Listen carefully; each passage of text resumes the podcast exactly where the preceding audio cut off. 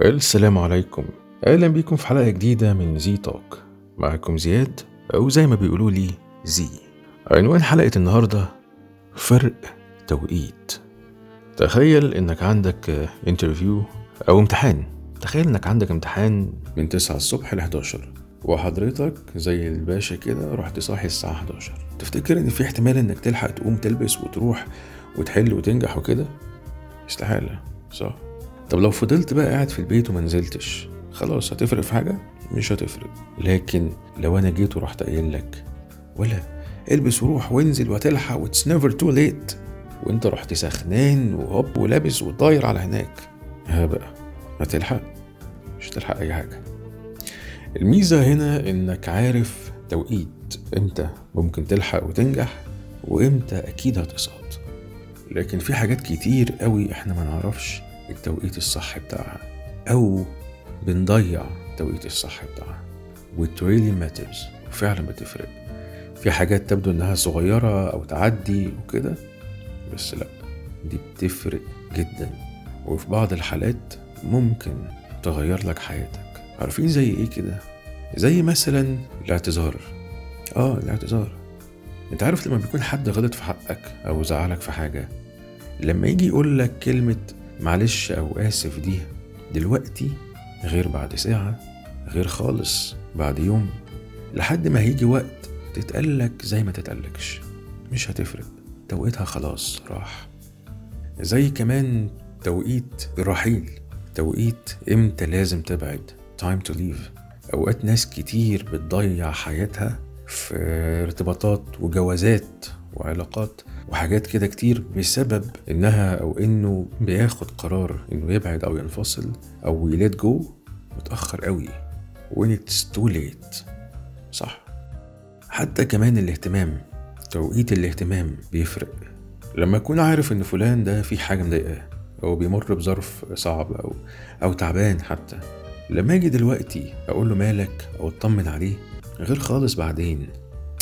ده في ناس بيبقوا قاعدين مع بعض في نفس البيت ويبقى الواحد شايف التاني مثلا متضايق أو عارف إنه في حاجة بس يقوم قايل إيه آه طب هخلص مش عارف إيه وأشوف ماله.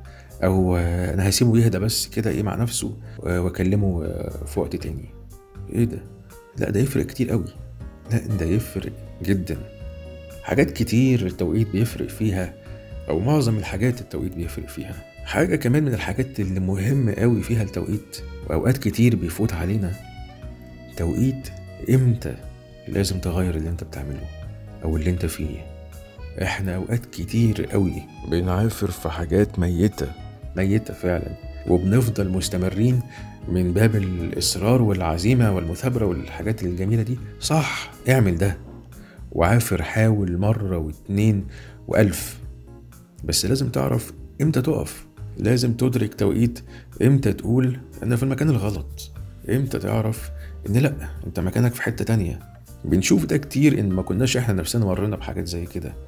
في كذا حاجة في في, في شغل في كارير في في شباب حتى بيكونوا لسه داخلين كليات مش بتاعتها ومش حابينها. بس هو حاطط في دماغه لأ أنا هي دي وهي لازم هي تبقى دي حياتي ومعرفش إيه وانسون ويفضل فيها لحد ما ما يبقى جد.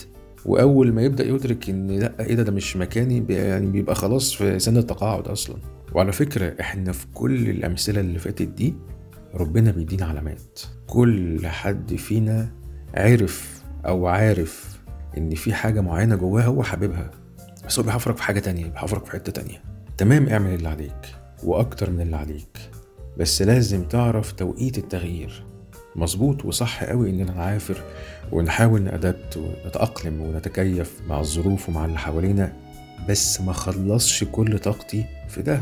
ما اطفيش روحي بالراحة ولما أدرك إن أنا بضيع يكون وقته فات وأبقى يا دوب بتحسن من أسوأ لسيء. ما كانش أسوأ كمان.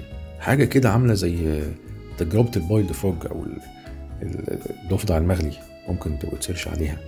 زي ما حد يجي يقول لك أنا هفضل عافر لحد ما أموت. والله؟